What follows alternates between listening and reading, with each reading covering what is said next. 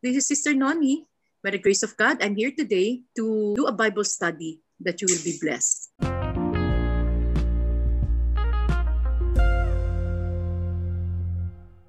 Okay, let's pray.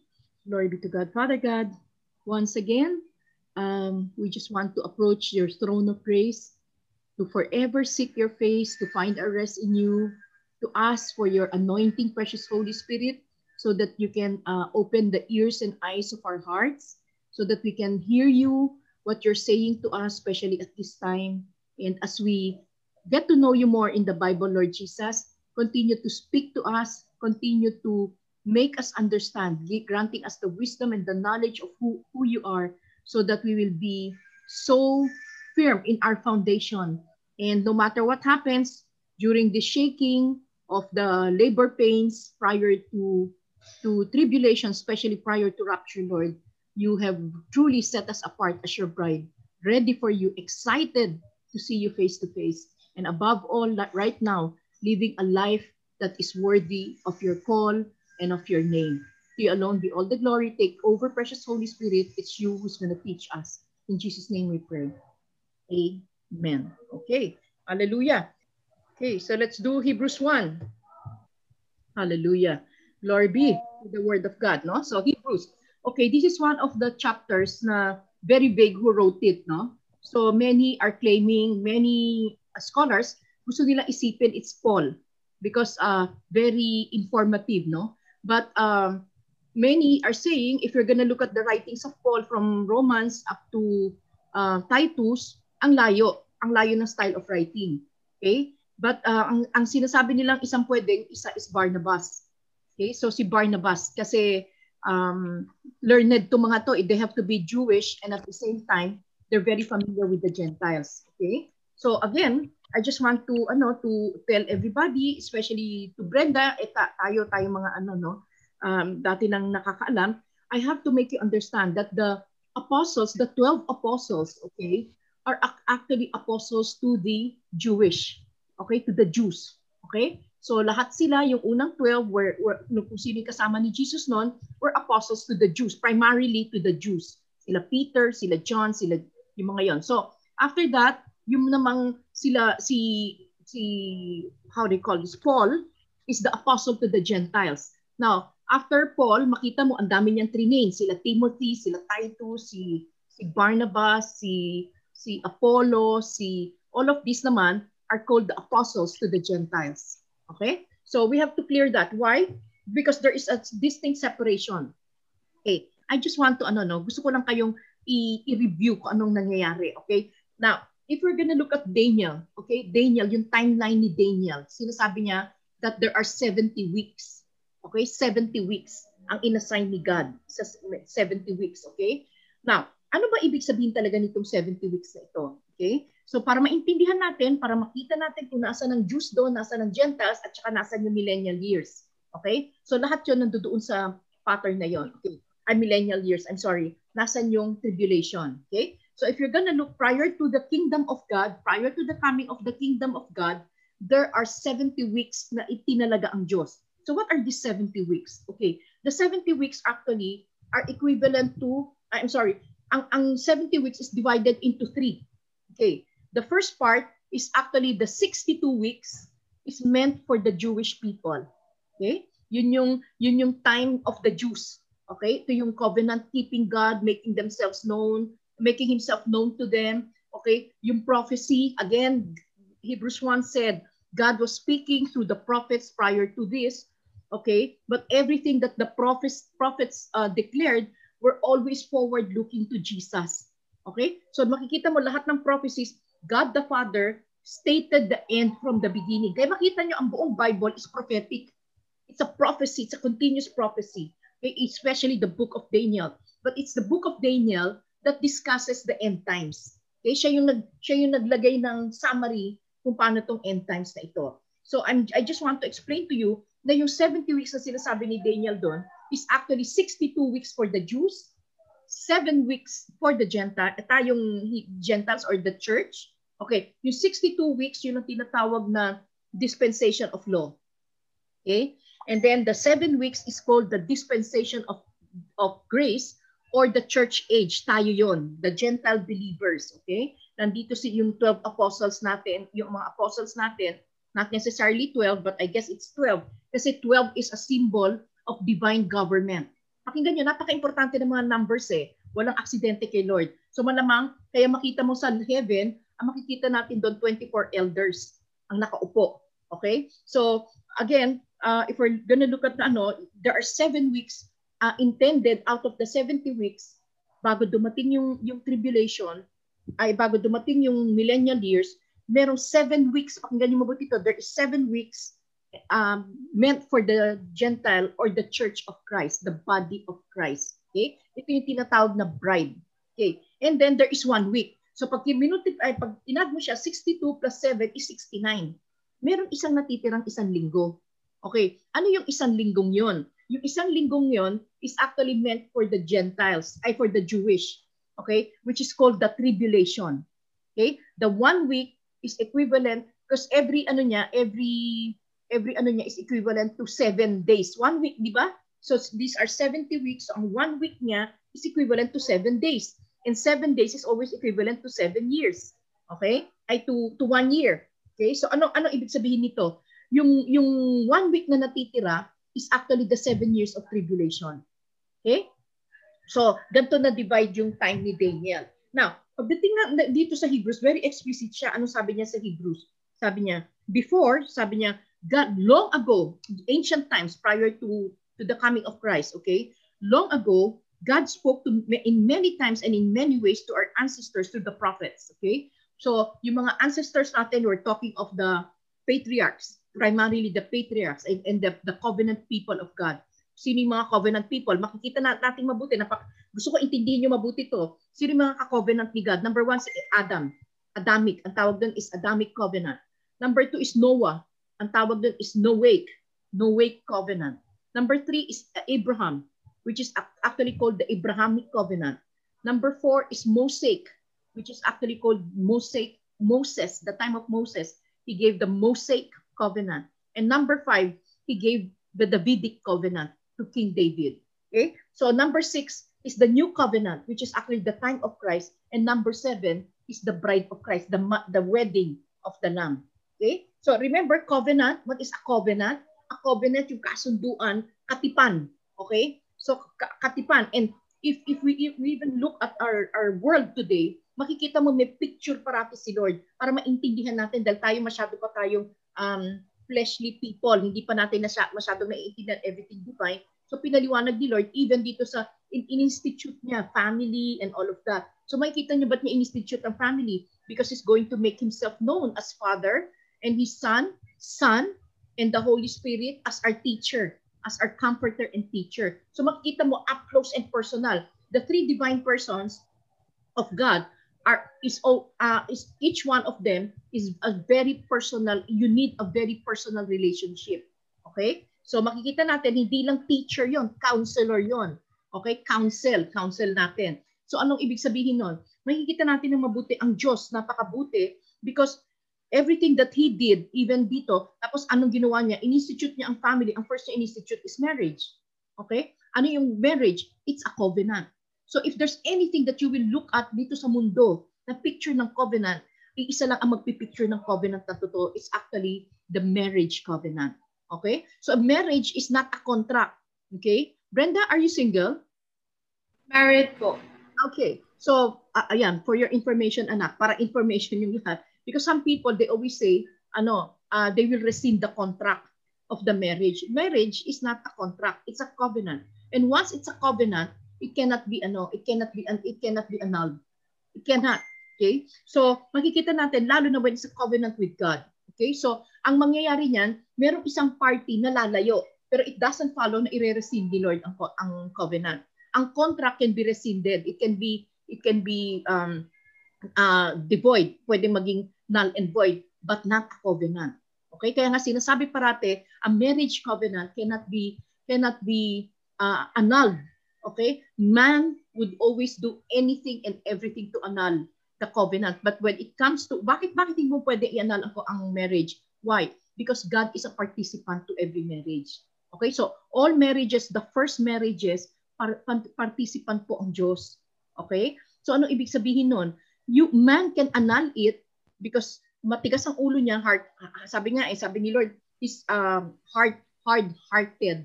Okay, gusto niyang gawin yung gusto niya. So gagawa ang paraan ng tao. So sinabi niya, why did why did Moses allow us uh, why did Moses issue issue us divorce? Tapos sabi ni Lord, that it was not so in the beginning. Because makikita niyo mabuti sa picture ni Adam and Eve, when Adam and Eve was created, God intended that when man and woman unite, they're no longer two but one. So what God has joined together, let no man separate. Cannot, no man can put asunder. So even if man tries to put it asunder, okay, or, or separates it, in the eyes of God, i-honor niya isa lang. Okay? For as long as the, the, the spouse is alive, even if you're physically separated, for as long as the spouse is alive, in the eyes of God, isa lang i-recognize niyang marriage because siya ang nag-institute ng marriage. Why? Itong i-explain ko sa inyo mabuti para maintindihan nyo. Remember that everything God is doing is not about man. It's about God making Himself known. Ano sinasabi niya? Sabi niya, once I am into covenant, I never back out. Makita niyo mabuti sa Hudyo. Ang, ang Israel are, are the covenant people of God. Okay? Why? Because wala pa si Jesus noon. Wala pa si Jesus. So ano nangyari sa kanya?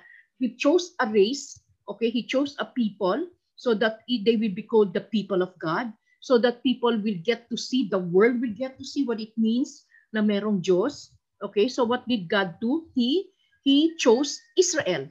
Why? Primarily because ma- Jesus, even before the foundation of the world, even before the whole creation, pinag-usapan na ni God the Father, God the Son, God the Holy Spirit, ang ang pinag-usapan na nila ang cross. Okay?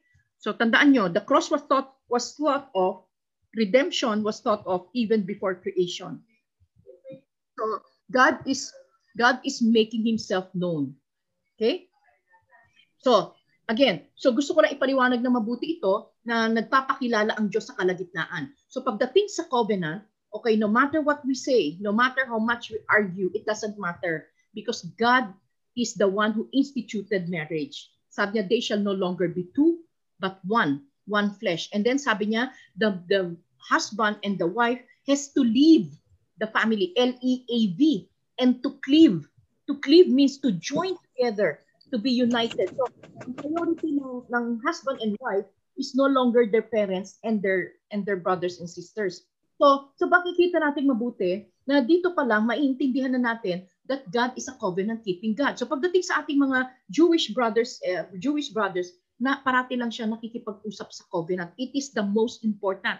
He started everything with covenant. Even creation, makikita natin, first part ng creation, una niyang pinakita ng create si Eve, it was a covenant. Okay? And then before Adam and Eve parted parted the the Garden of Eden, okay, when they already sinned, so they have to be to, to be uh, uh, removed from the presence of God. A holy God cannot mingle with with somebody who is dead.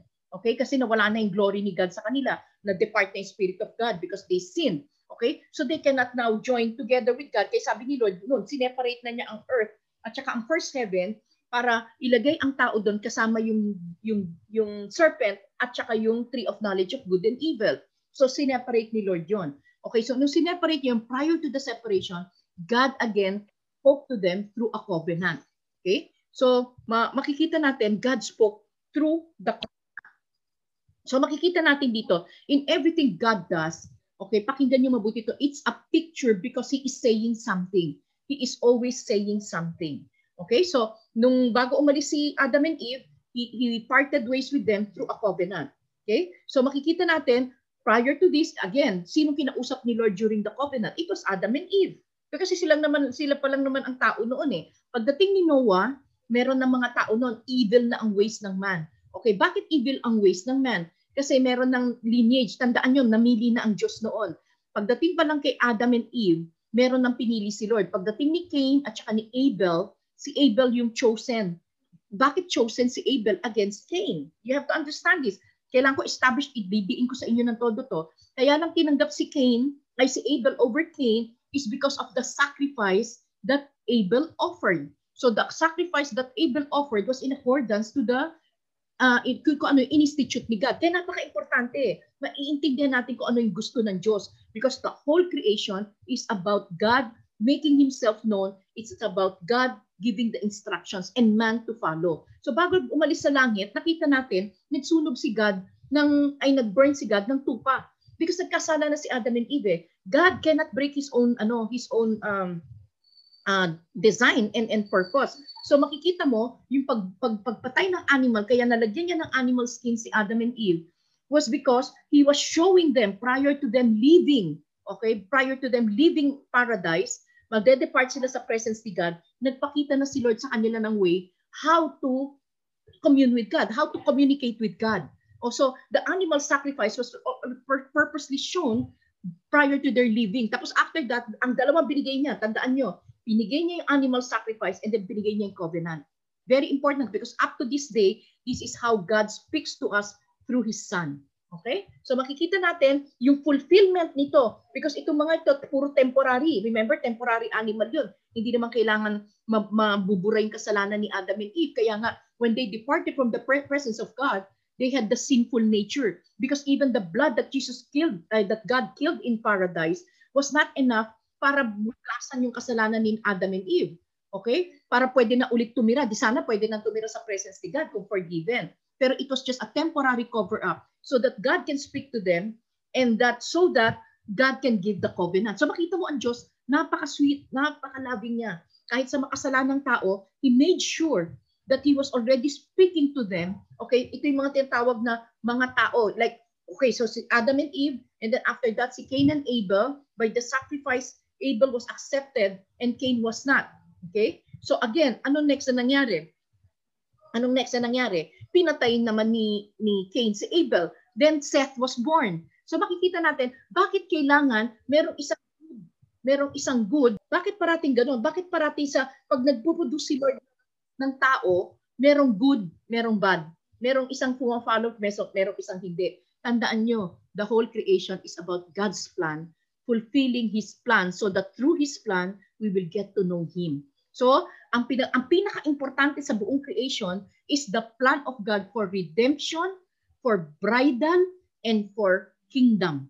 Okay? Yung kung kailan uupo si dito si Jesus after the 70 weeks. Okay? Itong 70 weeks ni Daniel na ito, after na 70 weeks, magro-rule and reign si Jesus after the tribulation, the last week, magro-rule and reign si Jesus for 1,000 years.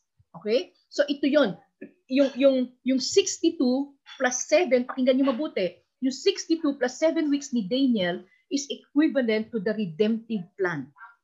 Okay? It's the redemptive plan. In fact, even sa time ng tribulation, isa-save yung mga Jewish brothers natin eh.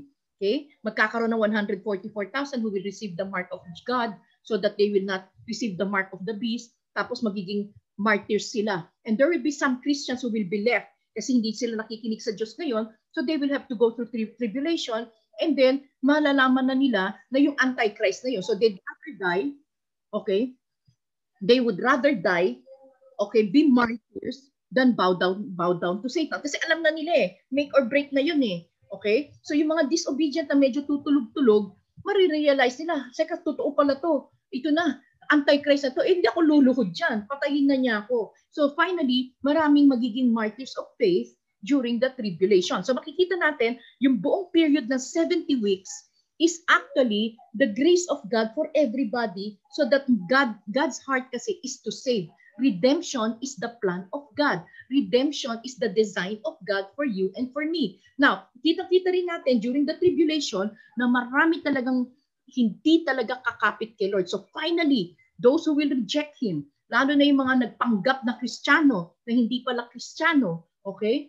Yun po, they will receive the total wrath of God until the Lord puts them in hell.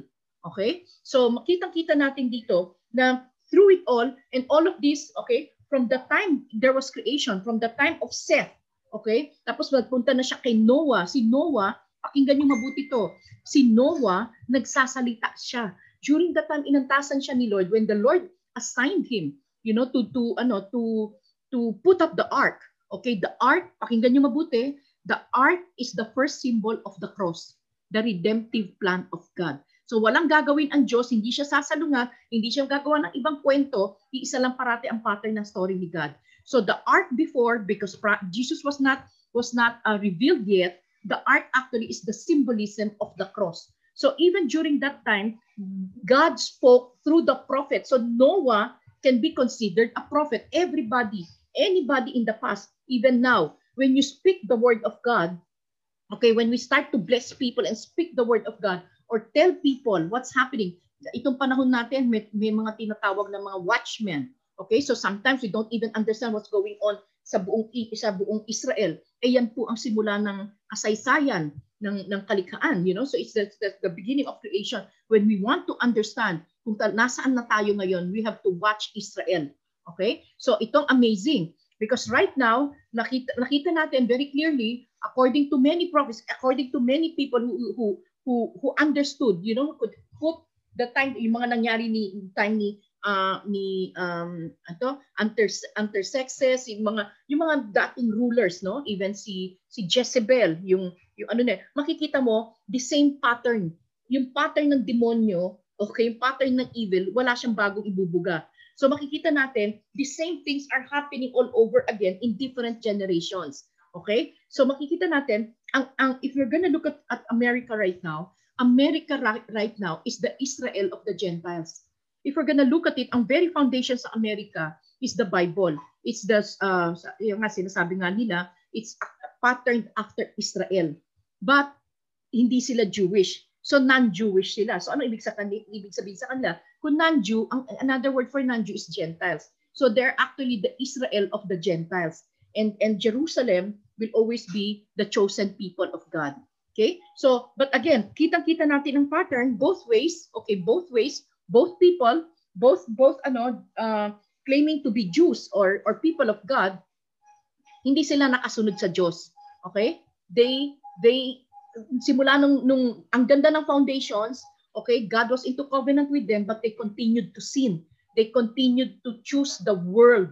They continued to choose their own way against the instructions of God. And this is very telling because noon pa sinasabi na ni Lord, he, all, he would always say, alam niyo from the start ng creation, God has already said the end from the beginning. Parating niya dinedeclare kung ano yung mangyayari.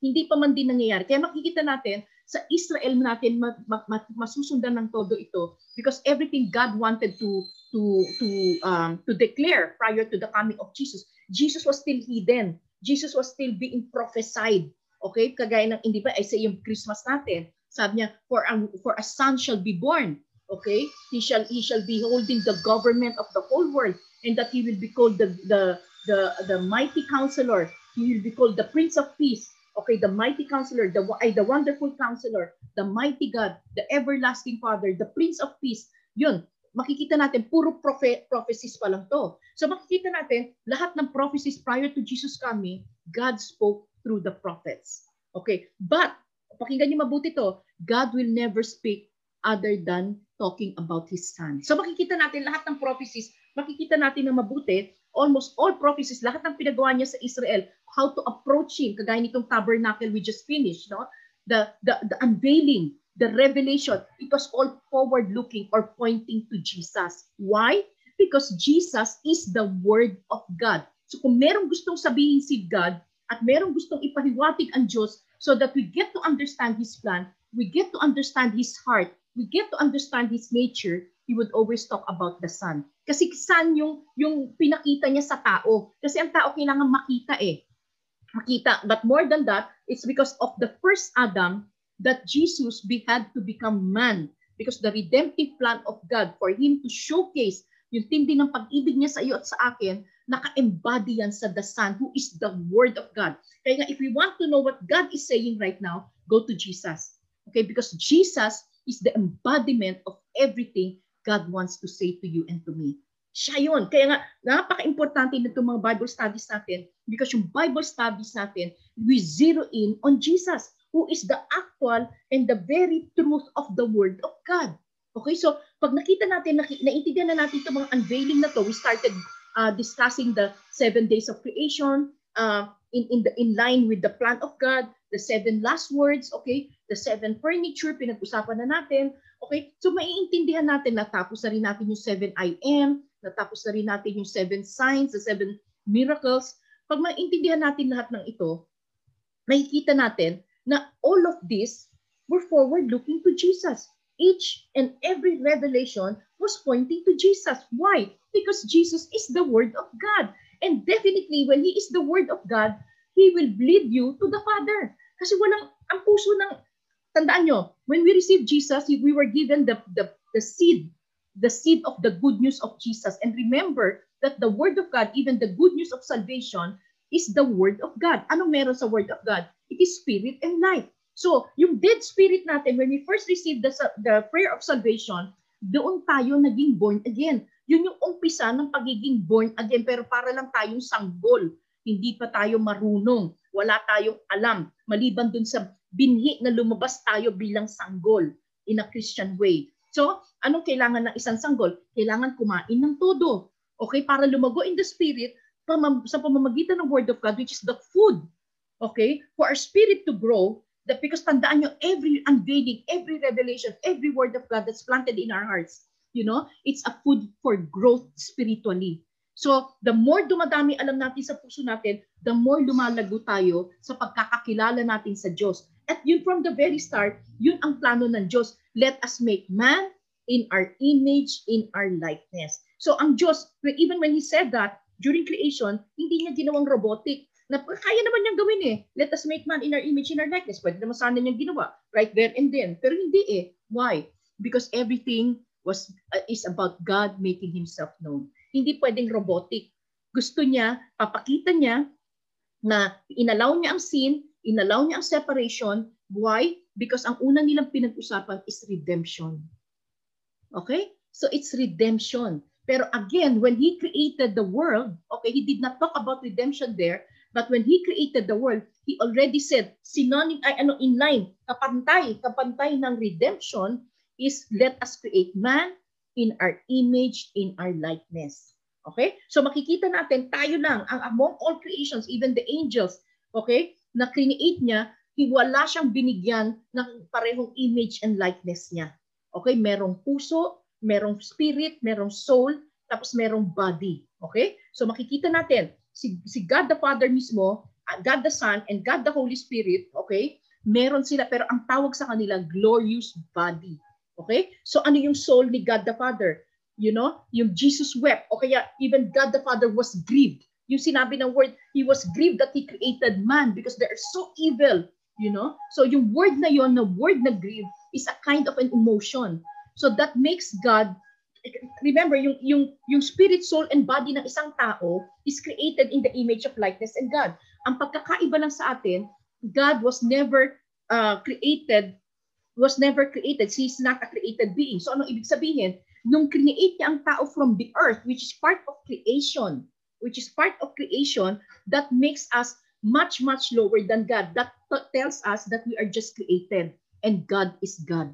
Pero the nature of God, which is spirit, soul, and body, okay, sa, sa kanya nang galing yon. Ang pagkakaiba lang natin, because we cannot be equal to God, yung, yung soul natin, ay yung body natin, was created from the created thing. Kaya makikita natin, ang last na i-redeem ni Lord, pakinggan nyo mabuti, ang last na i-redeem ni Lord, ngayon ang rini-redeem lang niya sa atin is our spirit and our soul. So nung naging born again tayo, yung spirit natin na patay, that's why we're called dead. Okay? Yung spirit natin na patay, when we receive the good news of salvation of Jesus Christ, nabuhay yung spirit na yon. Okay? So that's why ang sinasabi doon, kaya yung word na born again is talking about the spirit of man that was dead. Okay? It became alive again. It became born again when we receive the enduring word of the good news of Jesus Christ. So yun yung pinaka-umpisa pa lang natin. So as, as we continue to eat the word of God, na, na, nalalagyan na ngayon ng substance, yung pinaka-essence ni God, which is actually the Spirit, because the Spirit of God has entered man. Okay? So yung, yung taong before, prior to salvation, yung, yung kaluluwa niya, yung soul niya, at saka yung body niya were of the flesh, were of the world. Ang nagpakain niyan, ang nagturo diyan, ang kaya ang ginagawa niya lahat mali is because it came, it ate from the knowledge, the tree of knowledge of good and evil from the hands of Satan. tandaan natin, ang ruler ng world na ito is Satan. So, all of us, okay, whether we like it or not, there are only two kingdoms. The kingdom of light, which is actually the second heaven, or where the light is, in first day of creation, let there be light. That's actually the second heaven where Jesus Christ is, kung saan tayo dadalhin lahat ni Jesus so that to prepare us as a bride so that we can be ready to enter the third heavens for, for all eternity with Him. After matapos yung yung yung yung time for the created world, okay, we will be we are destined to be with God forever or for those who will reject him, they will be destined for hell. Okay, so dalawa lang, nag-create siya. No first day of creation, you have to remember this. When he said, let there be light, sabi niya, and there was light. Okay? And then there was eve, there, was, and then he called, he separated the, the darkness from the light. He called the, the light day and the night and the darkness night. Doon pa lang, yung word na day doon at saka yung word na night doon is talking not about talking about the day and night that we use right now. The day and night that God created even in the first day of creation, He created the kingdom of heaven and the kingdom of earth. Okay, He already created the two kingdom, the kingdom of light and the kingdom of darkness. Kingdom of light equals day, kingdom of darkness equals night. Okay? So dito pa lang makikita natin ang Diyos, no? So maiintindihan natin to. And then who wrote who wrote ano? Who wrote Genesis? It was Moses. Okay? Kaya nga sinasabi Moses is a friend of God because there were things revealed to Moses. How could Moses know creation when he was not there yet? Okay, inauna naman si Adam and Eve sa kanya. Okay? But it was Moses who got all these revelations. In fact, the tabernacle, okay, yung final plan ni God na gusto niya to dwell with man, okay, to be with man, okay, to, to, to, to be close and personal with man, was also revealed to Moses, who is called in the Bible the friend of God. Okay? So, kitang-kita natin na during the past, God really spoke to the prophets. Okay? But the prophets, and, and if it's God who was speaking to them and used them to speak, they will not deviate from the revelation of Jesus. Pag nakikita mo eh, it's always forward-looking to the revelation of Jesus. And then during the, the old times, nakikita natin ng God kasi He's a covenant-keeping God. And every covenant, pakinggan niyo mabuti ito. That's why I will want, I want to explain to you how God spoke and He was always talking about His Son. Okay? But let's talk about the Adamic covenant. Bigyan ko lang kayo ng brief ng Adamic covenant. The Adamic covenant is Genesis 3:15. Okay, when God said to the to the to the serpent, "You serpent," sabi niya ganun. Sabi niya, ikaw, sabi niya, serpent, sabi niya, the seed, sabi niya, the seed, forever you shall, ano, kinurse niya muna, you shall forever lie down on your belly. Nakatayo, alam niyo ba may paa si serpent noon? Pero doon simula no, sabi niya, from now on you'll crawl on your belly and you will eat the dust. Kasi kinurse niya yung earth eh. Na-curse na yung earth eh. Because man sinned, okay? So sabi niya, you will crawl on your belly and eat the dust of the earth, sabi niya. And then ang sabi niya, sabi niya, your offspring, sabi niya, ikaw babae, sabi niya, ikaw babae. Sabi niya, because you ate from the tree of, of knowledge of good and evil, sabi niya, you will have labor pains, sabi niya. Your your your your obsession or your ano is passion is going to be for your husband. Sabi niya, and sabi niya, and then but but sabi niya, tingnan niyo yung buti ng Diyos. Sabi niya because remember siya author ng creation. Redemption will will still continue no matter what. Okay? So nung inalaw niya tong scene na ito, anong kaagad ang sinabi niya? Woman, sabi niya, the seed of your the fruit of your seed, ay the seed of your womb, I'm sorry, the seed of your womb will crush the head of the seed of that serpent. And the seed of that serpent will strike the heel of the seed of your seed. Ano sinasabi niya doon? Pag makita niyo doon, ang ginamit niyang word is seed. Okay? Or offspring. Okay. Dalawa yung word na ginamit. At simultaneous yung pareho ng ibig sabihin yun. When it's talking about seed and offspring, it's pointing to Jesus. Okay? So bakit? Bakit kailangan ng seed ng babae? Okay, why? Because this was forward-looking why Jesus had to become man. Because remember, sino yung nagkasala? Yung flesh, yung woman. Pakinggan niyo mabuti, yung woman ang unang nagkasala. Kaya makita mo, para, para i-redeem niya yung woman, kailangan yung the Holy One of God, the seed of the woman that will crush the, the serpent who deceived Eve and Adam, kailangan yung seed ng woman ang magka-crush. And that, that nobody can do that except Jesus Christ. So dito pa lang, sinabi na God yung redemptive plan niya. Doon pa lang sa, sa Eden, the Lord talked about the redemptive plan via the covenant. So makikita natin, how did God reach people before? Okay? Makikita natin through through the through the lineage of Jesus, God reached man through covenant. Kaya makikita nyo sa Old Testament, there are five covenants.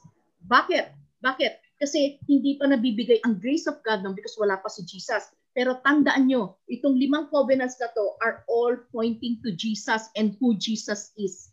Okay? And because of this, five will always be equal to grace. So itong five covenants na ito, pointing all of this to Jesus is actually the grace of God for our um, old covenant patriarchs. Okay? Men, men of God before or people of God before, kaya sila siguradong na-save or mas save is because of the grace of God because they were into covenant with God. Even if they, they pumalya sila eh. Okay? Every time they will fail, fail to, to meet the requirements of covenant. Gusto ko pa intindi ng mabuti sa inyo na kaya sila nagpe-fail because at that time wala pang Holy Spirit. Okay?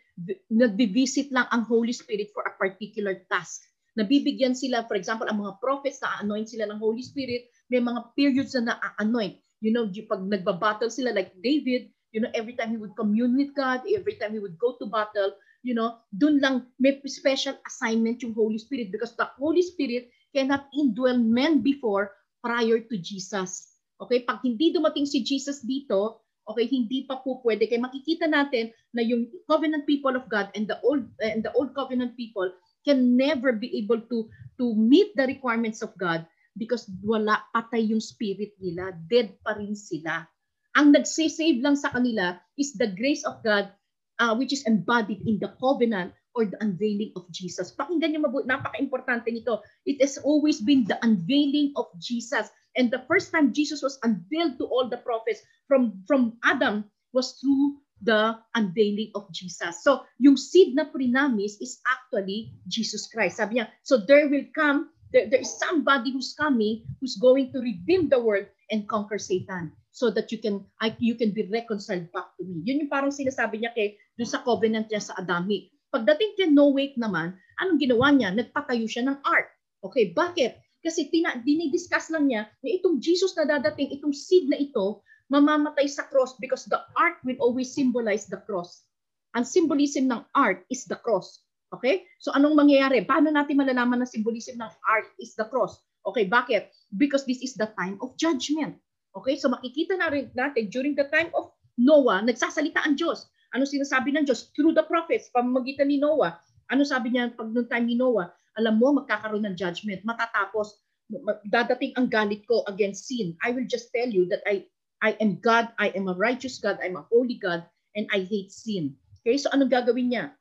buburahin niya ang mundo, pero magbibigay siya ng provision for man to be saved. Okay, ano yung isa-save niya? Yung pong pamamagitan ng ng ark.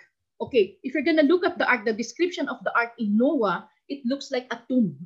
The, the, the wood that was used, paano malalaman yun yung cross? Because the, the wood that was used, it is actually the whole suffering and the death of Christ ang, ang buong ark. So, the whole the whole thing that that described ng ark is actually it looks like a tomb. Yung yung ginamit na na na na ano na na sinisimbolize ng death ng man. Okay? In fact, if we're gonna enter the tabernacle, okay, do sa tabernacle ni God, yung Ark of the Covenant, yung which is the part of the most holy place, it's made of wood. It's the same wood that made the Noah's Ark. Okay? So makikita natin, if we're gonna look at that, it's symbolic of as somebody who's going to die. It is somebody human na may katapusan yung humanity. Okay? For everybody to, to for us to be spiritually alive, we all have to die in the flesh. Okay? So meron tak meron takda, meron tinakda ang Diyos. Unless you die in the flesh, then and only then can you be alive in the spirit. So kahit tayo mga buhay, we have to die in the flesh. Okay? We have to die in the flesh. And yung dying sa flesh na yon is actually our own tribulation so that we can be saved, so that we can embrace the full redemption of God. Okay? So kitang-kita natin, ang Diyos napakabuti. Dito pa lang nagsasalita na siya. Na pagdating doon, that is na. Sabi niya, kinikwento na niya kung ano yung redemption plan niya. Dadating yung seed, the Savior of the world, the Messiah, the Redeemer of the world, sabi niya, and then mamamatay siya sa cross, okay? The cross, ang makikita natin, anong meron? Pag, because of the cross, yung nakasakay sa cross, yung tumanggap doon sa cross, yung tumanggap doon sa gagawin ni Jesus sa cross, hindi siya mako-condemn ng flood.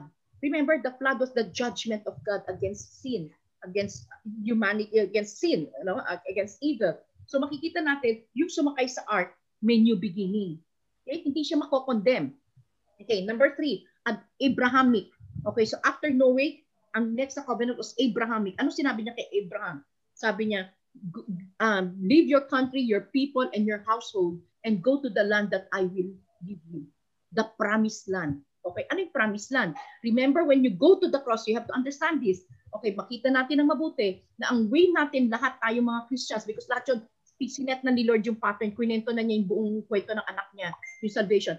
Anong kwento ni Abraham? Ano sabi niya? Leave your country, your people, and your household. Leave the world. Leave everything in the world.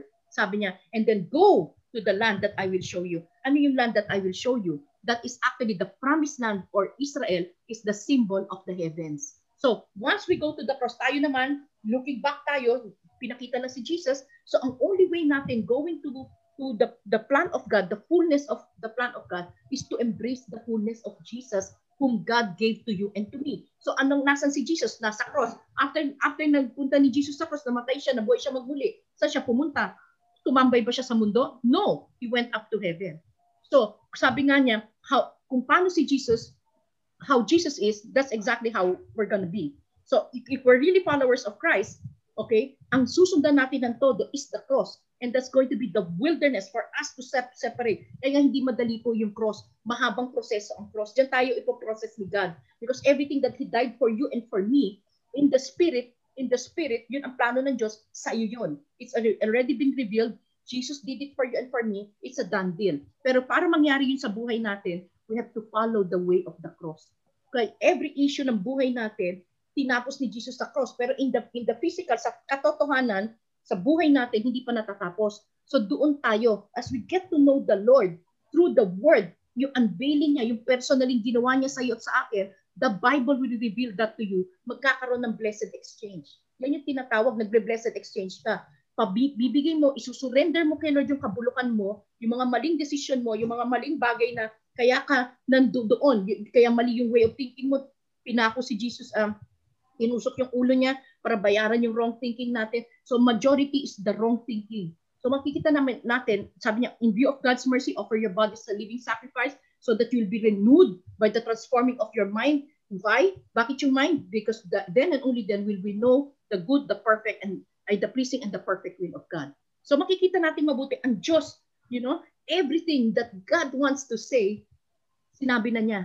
Sinabi na niya from covenants, okay, from the issuing of the tabernacle, lahat ng sinabi niya. Nung nandito si Jesus when he was unveiling himself in the in the in the I ams at saka dun sa seven signs, pinapakita, nagsasalita na ang Diyos. Lahat ng rini-reveal niya sa iyo at sa akin are ours. It's for our good, it's for our benefit. It's the one that's gonna lead us to heaven. Kaya tandaan mo, you are heaven bound. Makikita natin yan sa Hebrews. That's going to be part of the study of Hebrews.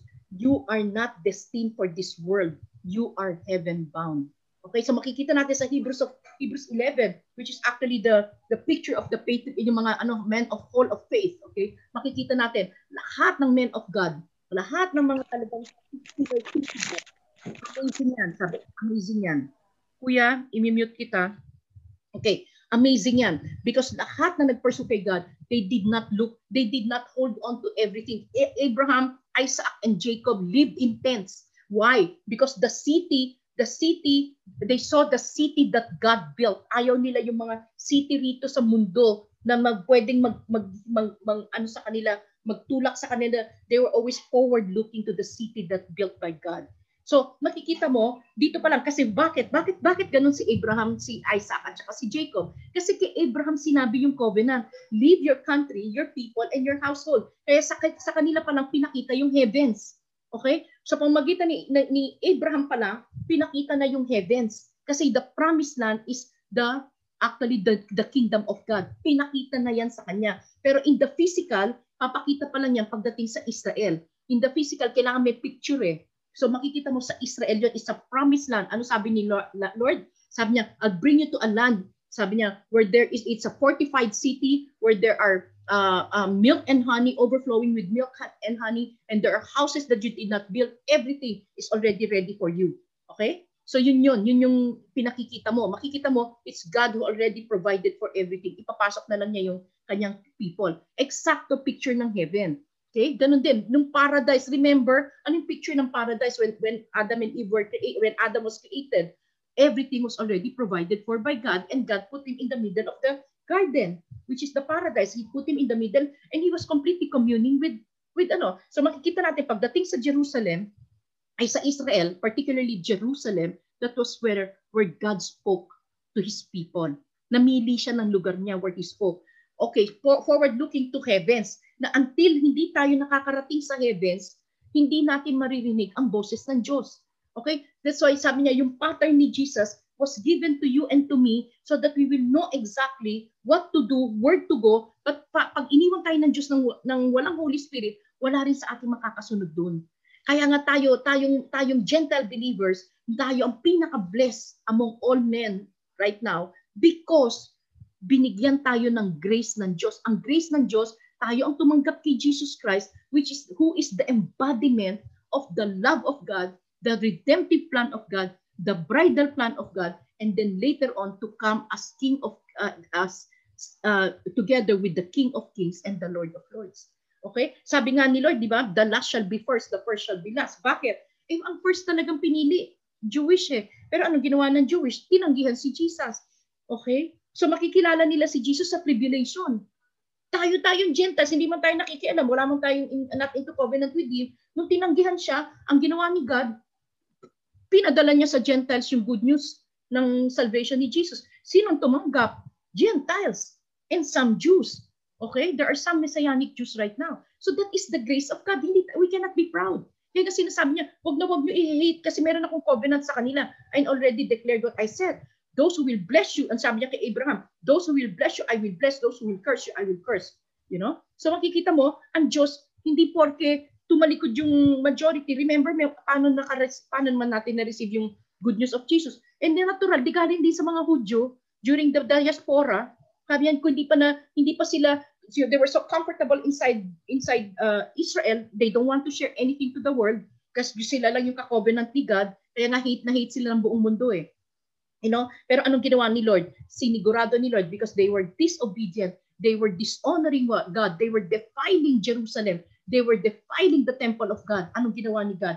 Pinapasok, pina-invade sila. Tapos tinapon sila. The land puked them out. Okay? So anong nangyari? Nag, nag, mapunta sila into exile. And because of this, during during this time, ang tinatawag doon diaspora, nung tumatakbo na sila, running out of their lives, they were in exile, they preached the gospel. Kaya pumunta yung gospel sa Gentiles. Remember, utang pa rin natin sa mga Hudyo ang salvation natin. Because walang nakarinig ng good news ni Jesus, hindi na na-proclaim kahit kanino, walang ka-covenant si Lord. Walang nagsabi ng yung secrets ni God ng ka-covenant niya with, with the Jewish except the Jews. And then sino ba ang naka, nakasama ni Jesus, the 12 apostles? These are all Jews. Okay? Sino ang nakaalam? Sino ang linagyan ng Holy Spirit? Sino unang binasbasan ng Holy Spirit during Pentecost? It's our Jew brothers. Okay? Amen? Kaya makita mo, after the dias, after the the Pentecost, gusto lang nila magtago. Takot na takot talaga sila eh, you know? But they were starting to preach already. But they were just preaching within the neighborhood. Okay? So anong ginawa ng Lord? Sinigurado niya, plinano niya, ipinahati niya yung diaspora. So pagdating sa diaspora, they were spread out. Kaya na, na-preach ang gospel. Pero again, ilang Jews ang ang nanatili sa gospel. Iilan lang, wala. Namatay na nga silang lahat. Iilan lang sila ngayon eh, na naniniwala. So may mga Messianic Jews. Okay? So makikita natin ilang years siya na wala ang Jews sa mga sa country nila sa Israel. And they were only became a nation. Ito lang, in, in, during our time already. Pinanganak na ako no, 1967 ba? Okay? So makita natin yung, yung napaka-imposible. 2,000 years, walang makabalik. A desolate place ang Israel at that time. Maraming gusto mag-invade ng Israel dahil gusto nilang kunin dahil napaka-promise land talaga nung mag-isang tumutubo talaga lahat ng bagay because everything is from God. Okay? Pero they tried it, nobody could. Pag iba, pag hindi chosen people of God ang nandoon, walang tumutubo kahit isa. Okay? Ganun ang Diyos. Hindi meant for His non-people. Okay? Only meant for His people. So anong anong ibig sabihin no? Makikita mo at the nick of time, at the right time because prophesy na ni God lahat to. Sinabi niya, sinabi na niya mawawala sila, but one day they will he will bring back his people to his nation. Okay? Hallelujah. Kaya ngayon, they became a nation again because ito yung last days. Okay? Ito yung, doon nag-umpisa actually ang last days. Para maintindihan natin ng Bible. Nag-umpisa ang last days actually when Israel became a nation. Okay? So, ang ang ano diyan, ang ang ito yung napakaganda. So makikita natin lahat if you're gonna look at the Old Testament, it's all a book of prophecies. Okay, Jeremiah, Ezekiel, Daniel, uh, Ezra, uh, name it, all of them were all prophets, even from Noah. Yeah, even from time of Noah. Remember when Noah was was was doing the ark, he was telling people to repent. Okay? Remember in the book of Jude, makikita natin even tong si Enoch who was uh, raptured, the first man ever raptured. Okay? Bakit rinapture si si ano si Enoch? Pakinggan niyo mabuti to, napaka-importante. Enoch is the seventh line, nasa seventh line from Adam. Okay? So makikita natin yung yung yung yung background ni Enoch, there are two or three sevens in the life of Enoch. And he is, he was the one who pleased God. Okay? He walked with God and he pleased God. Okay? So makita niyo yung mga words na yon. Okay? And then he was no more. Hindi siya nakak-taste ng death. Okay? Kinuha siya ni Lord. Bakit? Bakit? Kasi sinasabi na ni Lord about rapture. Okay? Dinidiscuss na ni Lord. Ika-seventh line. Alam niyo ba yun? Ika-seventh line si si Enoch. Okay? So there were two two sevens na ginawa ni Enoch. Eh. Hindi ko maalala isa.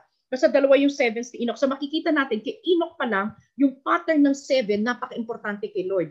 Kaya nga seven days ang creation, you know, makikita mo lahat ng bagay inaano ni Lord sa seven.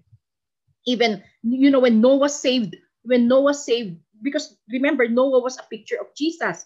Okay, nung time na yon, Seth was a picture of Jesus. Noah was a picture of Jesus. Okay, so siya yung ano siya yung um foreshadowing, foreshadowing or a picture of Jesus. So makita mo, anong ginawa ni ni Noah? Si ilan yung pinasok niya sa ark? Seven. Okay? So makikita natin na 7 is a very important number kay Lord. This is the assigned number for the perfection to complete to complete what he has begun in you and me. Kaya we cannot depart from the, the from the from the pattern of 7. Kaya nga makita niyo lahat ng unveiling ni Jesus na sinasabi sa atin nasa sevens. Okay? Ano sabi ni Lord? We have to go to seven weeks. Okay? So, seven. So, makikita natin talaga ang pinaka-importante kay Lord, at least sa isang Christian, is the seven sevens. Kasi ano seven, seven weeks? Seven, seven. Seven weeks. What is week? Seven days. Seven sevens. Okay? So, makikita mo ang pattern ng Diyos, hindi siya nagbabago. He already, he's already speaking. Nagsasalita na siya talaga. So, napaka-importante ng pinag-uusapan natin ngayon. That's why we have to to emphasize what's being discussed right now in Hebrews because it's clearly saying at in the old times, I spoke to the prophets and I kept talking about my son. I was unveiling my son slowly but surely through the covenants, through the tabernacle. Lahat makikita mo, kinakausap through the festivals, everything was seven. Okay? Seven last words on the cross. Because hanggang dun yun eh. Kasi andyan pa yung mga, andyan na yung mga Hudyo. Hudyo pa rin nakausap ni Lord nun eh. So makikita mo, tuloy-tuloy si Jesus. And then nung nagsasalita siya, when he was with the, with the Jewish people before, he, he revealed himself as the seven I am. And he did the seven signs and wonders and miracles that makes him distinct as God. It, it's a proof actually. Yung I ams niya, yung seven ano niya, yung seven last words niya, yung seven days of creation niya, makikita mo talaga, he is set apart that he alone is God. He is God. Okay? So, makikita natin na very clear dito sa kanyang discussion dito sa ano, sa sa na yung sa dami ng nakaharap sa harap ko. Okay. Seven. Nakakatuwa. Tatlo tong Bible na nasa harap ko. So, yun ang pinag-uusapan pa lang natin. Napakaganda. Okay? I, I hope I'm not too fast. Naka, naintindi, nakakaintindihan pa ba tayo? Are you able to follow? Yes. Okay, great. Okay? So makikita natin. So again, sinasabi niya na rito, bakit dito sa Hebreo, sa Hebrews, okay, all of a sudden, God we, uh, the, the writer of the Hebrews will now compare Jesus to angels. Hindi ba kayo nagtataka noon? Okay? Because ang layo. Man ang susunod, pwede i-compare. But never an angel. Okay, pakinggan nyo mabuti. Bakit? Because Hebrews is meant for the Jews. The book of Hebrews is written to the Jews. Okay, bakit? Bakit? Kasi amazed na amazed ang mga angels, ang mga Hudyo noon because angels would always appear. Alam niyo ba, when when Mary when Mary uh, was was proclaimed to be the mother of Jesus, an angel appeared to him. When Zechariah, nung ipapanganak si John, which was next to impossible, ang tanda-tanda na ni Zechariah at Elizabeth, the one who will who will uh, pave the way for Jesus to come, when ano, angel pa rin ang nagpakita. So makikita natin maraming beses parating nagpapakita yung angel. Angel sa mga Old Testament, sa mga Jewish people. So makikita mo, biglang dinescribe niya rito. Sabi niya, dinidescribe lang niya na hindi pwede maging angel yung anak ko, hindi niyo pwede i-lower yung anak ko, you know, because uh, yung Messiah na reject nyo, sinasabi lang niya rito, to those who accepted, he's talking about the Messianic, he's addressing the Hebrews who believe Jesus, the Messianic Jews, okay? So, may kita natin mabuti, sabi niya, in the final days spoken through the Son, God promised everything to the Son as an inheritance. So again, dito natin intindihan, ano pinasabi ni Lord dito as an inheritance? Sabi niya, anong, anong mangyayari? Because ang plano nga niya, nung nawalay ang tao, when man was separated from him, and the redemption was gonna come, sabi niya, you will have an inheritance, meron at meron kang makukuha sa kanila who's going to be your bride. Okay? The plan, of course, definitely the plan of God shall prevail. No matter what. Okay? Kahit anong evil yung makita natin, natutuloy pa rin ang plano ng Diyos because ang Diyos, merong enabler na Holy Spirit who's able to set people apart to be the bride of Christ able to set his, his covenant people. Kaya nga makikita natin, pagdating sa tribulation, meron siyang 144,000 na remnant na undefiled. Okay? Na mamarkahan niya ng mark of his name sa forehead nila so that they will not they will not be touched by the by the by the wrath of God. Okay? And they will never accept uh, the the mark of the beast. Okay? Nakaset apart talaga yan. Sinet apart. Kaya nga sinasabi rin niya kay Elijah noon eh, na lungkot na lungkot sila, Elijah, ako na lang natitira. Sabi niya, no. Sabi niya, there are 7,000 who did not bow down to Baal. Sabi niya, I'm, I reserve a remnant for me. Ganun katindi ang Diyos. May remnant siya. Okay? So, again, okay? So, kitang-kita nating mabuti. Sinasabi niya, now he's talking to the Son. Sabi niya, the Son. Remember, sabi niya, imagine ng Hebrews, ha? yung unveiling dito. The Son is radiates God's own glory and is the expression of the very nature of God. Okay? I mean, you know, pag meron kayong kalaban, sinasabi na hindi siya God. Ang daming Bible verses that proves.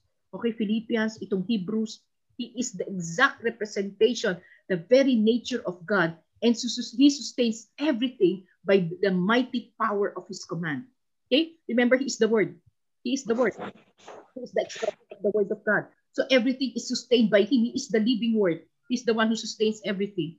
When he had cleansed us from our sins, he sat down in the place of honor at the right hand of the majestic God in heaven. That alone will tell you that he's equal with God.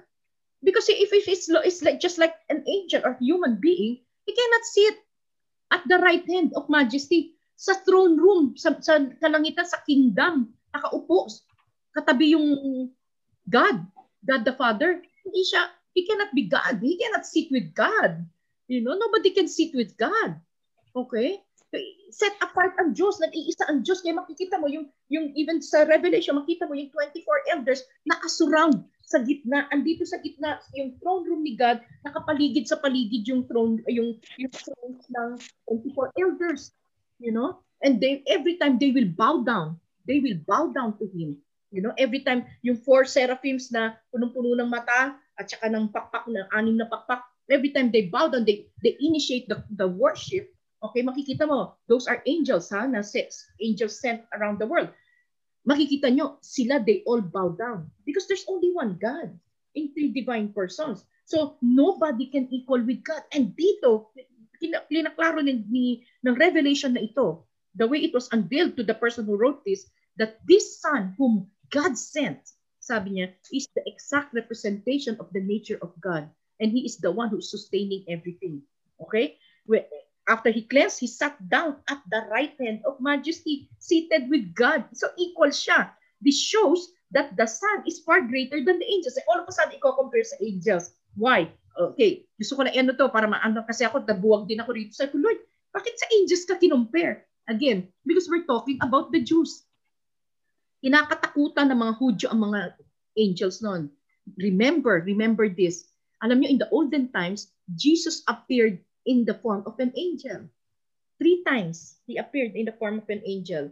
When he met Abraham, remember, nung buburahin ng Sodom and Gomorrah, there were three angels that, that Abraham um, fed bago pumunta sa Sodom and Gomorrah yung dalawa, yung isa natira kay, kay Abraham. That's actually the first ano, uh, first time nagpakita si Jesus pero hindi pa siya pwedeng i-reveal ng time na yun. Kaya makikita mo, ang sinabi doon, three angels. Okay? Pero ano sabi ni Abraham sa kanya? The Lord. Okay? Next, si Jacob, when he struggled with this angel, and then tinatanong niya kung ano yung pangalan sa kakulitan niya, sabi niya, until you bless me, until you bless me, sabi niya, what is your name? Sabi niya, cannot tell my name. Sabi niya, that angel who appeared to him is actually Jesus again. And the third angel is Joshua. Okay? Uh, an angel appeared with a drawn sword. Okay? Tapos sinabi ni Joshua, who are you for? For are you for, with us or, or against us? Sabi, sabi niya, I'm neither. Sabi niya ganun. So, makikita niyo, itong three appearances ng angel na ito is actually the appearance of Jesus. So, makikita mo, even during that time, kaya nga, pero again, these are very rare occasions because very important, may sinasabi si Lord. Remember, Joshua is the picture or the foreshadowing of the risen Christ, of the risen, the Redeemer, the risen Christ. Moses was the picture of the suffering Christ. He is the he is the Christ prior to his death and resurrection. Okay? So makikita natin na mabuti, ma, each each uh, uh, chosen chosen instrument of God was foreshadowing him. Even their very life foreshadowed him. Kung ano yung gagawin niya in the in the physical pinakita sa pamagitan ng mga Jewish brothers natin. It's a picture kaya nga napaka-importante aralin natin because right now that we're looking back because Jesus has already come and then we're so blessed, we're given the Holy Spirit, walang hindi relevant sa atin from Genesis to Revelation if we find Jesus. Remember, the only way we can understand the whole Bible is, is when we see Jesus from Genesis down to Revelation. Kung paano siya na-unveil. Okay? So Genesis is the beginning telling us the beginning, the plan of God. Okay? Exit, uh, Exodus means to exit the world because man was already separated from God. Okay? So pagdating doon, exit, sabi niya. And then number three, it's so important that we should be written in the book of life. That our numbers must be written in the book. We should be numbered and written in the book of life. Okay? So numbers, tapos uh, Leviticus, I'm sorry, Leviticus is the priesthood. So bakit ka may exit? Because gagamitin ka niya sa priesthood. Okay? Napaka-importante. Because nobody can enter the kingdom of God unless you're a priest. Okay? This is the sanctuary. Pinakita niya sa tabernacle. Only the priest can enter. Only the, the high priest can enter the very throne room of God. Okay, so dito pala makita mo, dito pala sa five books ng Pentateuch, kwento na ni Lord. Okay? So makikita natin, Genesis, He is the beginning, He is the end. Uh, Exodus, that we have to exit the world. Number three, Leviticus, because kailangan ng Le- Levite, ng priesthood, so that man can be accepted unto God. Kaya nga may perfect high priest tayo. Acceptance natin is the blood and the perfect high priest, the perfect lamb and the perfect blood nandoon sa langit. Ang pangalan niya Jesus. Okay, number four is Numbers. Okay, so that our names will be written. And then Deuteronomy, of, of course, is this discusses now the the whole, the other plans of God. So makikita natin, dito pa lang sa limang libro na ito, makikita na natin yung, yung dapat makita lang natin si Jesus. Kung paano nag-start ang, ang dealings ng God with man sa Genesis and, and creation. Number two, you know, God, Jesus in the person of, of Moses and the person of Joshua will bring the people out. Okay, i-exit niya. And then priesthood si Aaron, the Levites, etc. So makikita natin, walang sayang. So nakikita natin ang Bible. Okay, nakikita natin ang Bible. And then the king, of course, it's David because it's going to talk about the kingship. Okay, I was discussing kanina, Abraham, leave the country. Leave. So yung kailang tayo mag-exit the world because he's going to bring us to heavens. And then after that, si Moses, ano sinabi niya kay Moses? But do you know what? Sa inyo, you know what separates you and I? It's sin. Sabi niya, kaya makikita niyo mabuti, napakamahalaga that when he gave the law of Moses, he also gave the pattern of the tabernacle. Binigay niya na yung priesthood. So actually, ang mas importante kay Moses, because he gave the law, he has to give the priesthood because there will be no forgiveness of sins. We will be judged forever. Kung iniwan niya yung law of Moses, yung, yung um, I'm sorry, the covenant of the law, nobody can can pass. Can pass. Kaya nakita mo ang Diyos, napakabuti niya, binigay niya pati yung priesthood. Okay? Nung binigay niya yung priesthood, binigyan niya yung way for man to get out of sin via the blood and the, the offerings of the tabernacle. And then after that, Davidic, anong sin pinakita niya kay David? forward-looking to the kingdom because this God is the King of kings and the Lord of lords. So time will come in the millennial years, He will sit here. He will rule and reign here. He will not rule and reign here right now. Maniwala kayo. There are teachings that are going on right now. And He's saying that we have to fight the battle right now. We have to stand up so that we can build the kingdom of God here on earth right now. We have to fight evil to to to ano, mali po. I'm sorry. Because we, without the king coming down, there can be no kingdom of God here. This is the kingdom of Satan because the wrath of God is scheduled. Okay, the wrath of God. And the earth is moaning and groaning already. So, pag umupo lang tayo rito at we will rule and reign, hindi po sisigaw po yung buong earth because napabayaan yan. Okay? No miracle from man can undo the, the, the, the wrong things we did on earth. Okay? Magre-rest back lahat yan sa atin. Okay? Nandiyan na lahat ng mga nuclear weapons. Okay? Hindi na po, wala na hong bawian to. Okay? But God in His grace and His goodness, okay, dinestin niya yan at a certain time. Everything will come at the nick of time. Makikita natin ng Bible. Okay? We have to understand the Bible, even the prophecies of the Bible, so that we get to understand it. Huwag natin ipilit yung kwento natin. Okay? Because the, the kingdom is the kingdom plan will not come with the redemptive and the bridal. Mauuna ang, ang redemptive tapos bridal. And then, pag natalo na sa Battle of Armageddon, sa po dadating yung kingdom. Kaya nga 1,000 years, magro-rule si Jesus mismo dito sa earth. Pero hindi na yung earth ng the way we know it that's so separated from paradise. It's actually the first time kung paano itsura ni Adam ni, ni Eve ay ni Adam yung paradise ni Adam nakatabi lang yung earth ganun na rin po yung mangyayari. Okay? So magmi-meet ulit yan. Mababalik ulit yung, yung first time ng creation. Ibabalik ni Lord doon. And then Jesus will rule and reign for 1,000 years. Okay? And then after that, matatapos na po, mabubuwag na lahat, everything created will be removed, and the new heavens and the new earth will come. That will be from heaven and forever and ever na yun. So we will be with, with Him, with God, forever and ever. Amen. Okay? So ito po yung napakagandang uh, maiintindihan natin sa sa ano no? So again, so for God again, that the uh, the Son is far greater than the angels because the name God gave him is greater than their names. Okay? Again, every time when God says something, yung mga angels may ibig sabihin yung mga pangalan nila. Okay? Pero pagdating sa Yeshua, sa name ni Jesus, he was given the name Messiah. Okay? So the only Savior and the Redeemer is actually the Son. So He cannot be equal to anybody, not even the angels na kinakatakutan ng mga Jewish. Okay? Dito klinaklaro lang ni God kung sino tong anak niya na, na reject nila at yung iba tinanggap naman. Doon sa mga tumanggap, pinapakilala na ng gusto. Because they, so, alam niyo, napakahirap dito eh. It's so hard for them because how can a God become a man? And he did not only come as man, he came as a very ordinary man. He even came from a poor family. Okay, so hindi nabubuwag sila eh. Kasi very physical sila. Remember, walang Holy Spirit sa kanila. Wala silang enabling. Okay? So ma- ma- ma- mahirap intindihin sa kanila. Naintindihan na nga lang nila si God ng todo, ng, yung fullness ni Jesus. Natanggap nila todo to nung during the Pentecost eh. Okay? Kaya nga nakita mo, biglang mga mangmang, all of a sudden, they rose up and then they started talking. Sabi, hindi ba mga, walang pinag-aralan to mga to, everybody would hear them. We're so amazed. Why? Because it was the power of the Holy Spirit that overtook them. It was the, the power of the Holy Spirit speaking the words of God. They were just vessels. This great power that's inside of them, these earthen vessels, were filled with the power of God. The power, and, and where is the power of God? Always in the word, when he declares the word. Because yung power will never come to power unless it is declared. So makikita natin yung preaching of the gospel, which is actually absurd. You know, it's, it's, it's a, a, a, para sa kanilang kalokohan, is foolish to the to the Gentiles, you know, it's absurd, you know, to the Greeks and the Gen eh, the Jews and the Gentiles, because paano ordinary preaching can, can bring God, can bring you to God. Okay? You know, but again, hindi nila naintindihan eh. Okay? Kaya nga sinasabi ng mabuti dito ni Lord.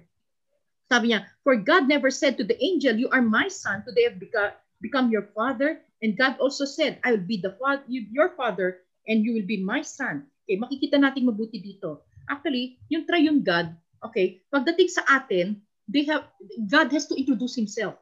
And God chose to introduce himself in three divine persons. Bakit? Because makikita mo, he's a relationship God.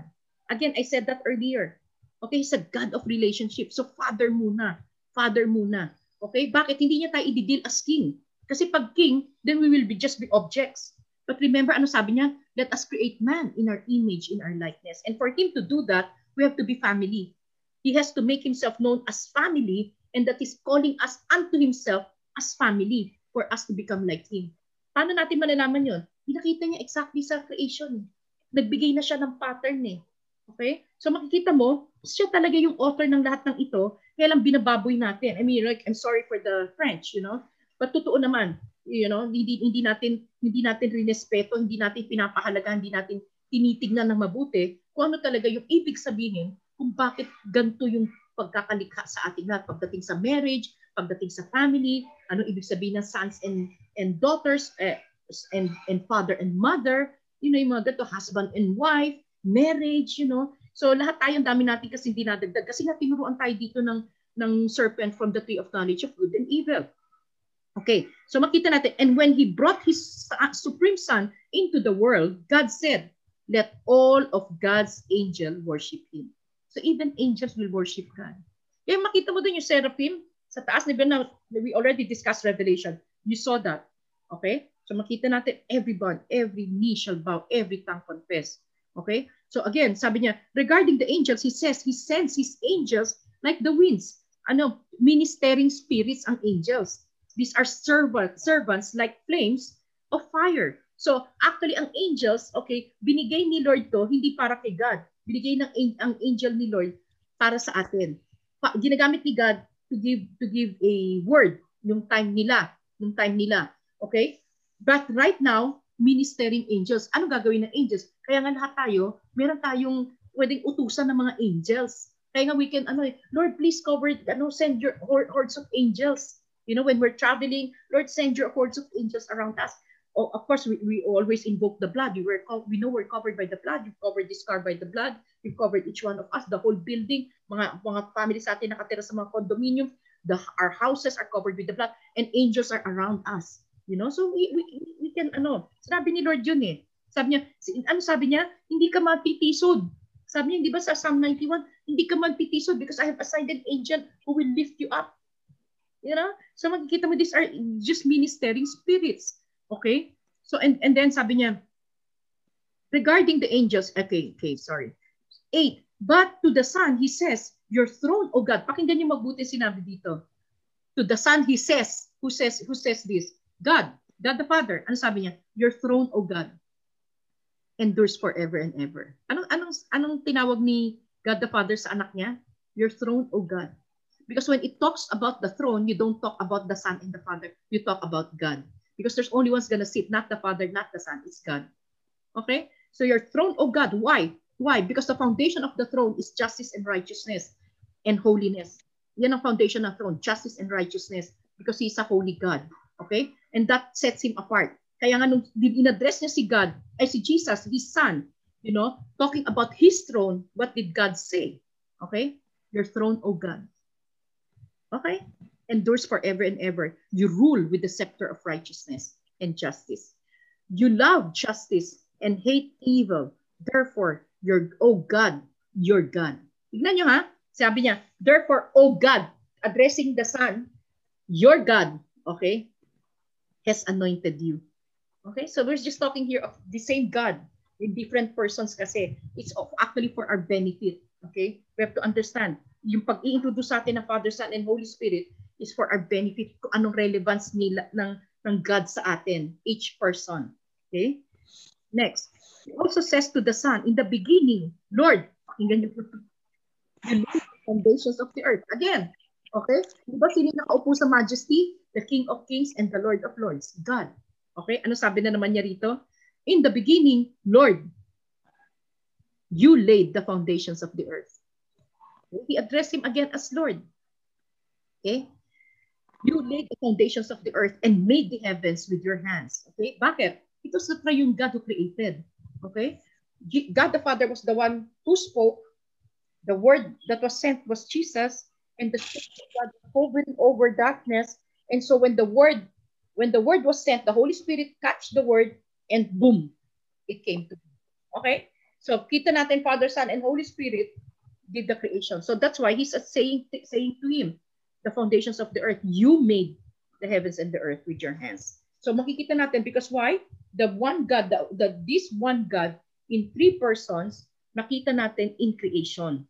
Okay? Sabi niya, and then sabi niya, they will perish but you will remain forever. Bakit magpe-perish? Because created.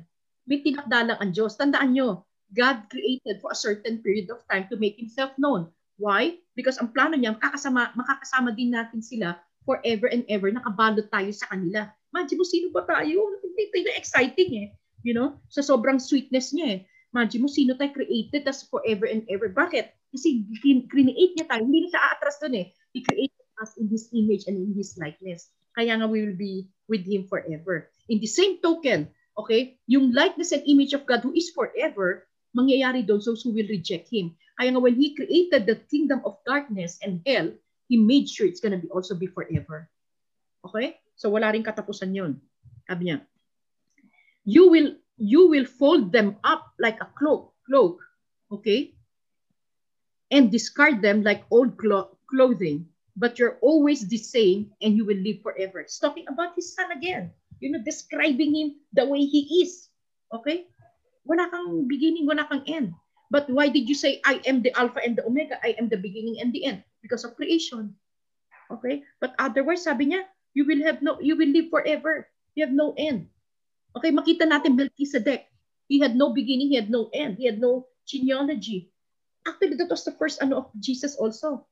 Is talking about Jesus. Kaya na makita natin, very clear, emphatic ang ano, ang Hebrews sinasabi that Jesus became the high priest forever in the line of Melchizedek because that was his first appearance as the high priest during the time of Abraham.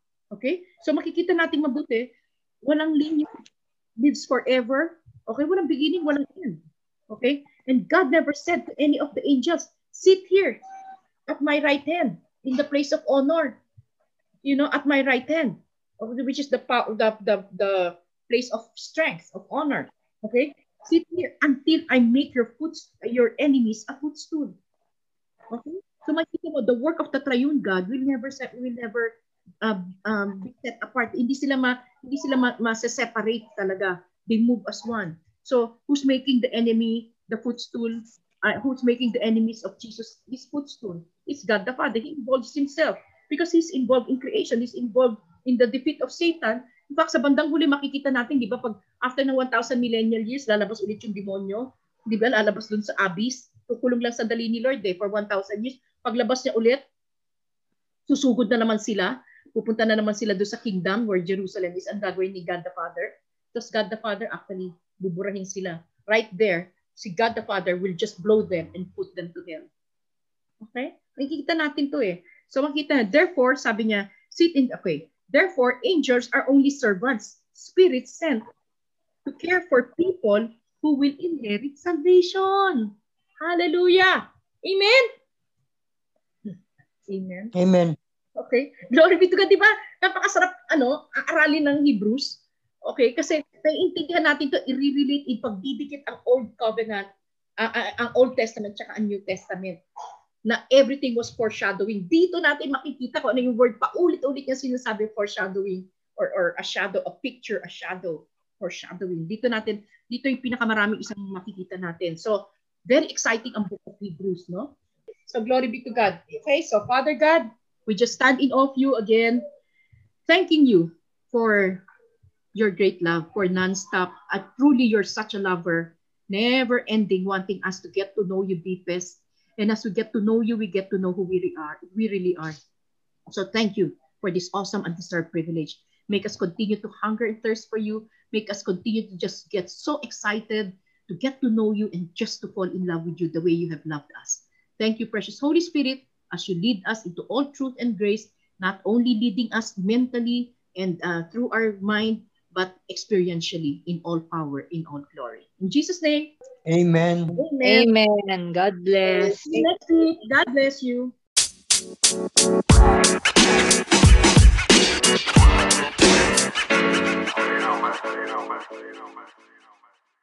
I really hope that uh, this Bible is able to speak to your heart. And I just pray for the love of the Father, abundant grace of our Lord Jesus Christ, and the fellowship with the Holy Spirit fill your heart this week, most especially as you do study and ponder on the Word of God.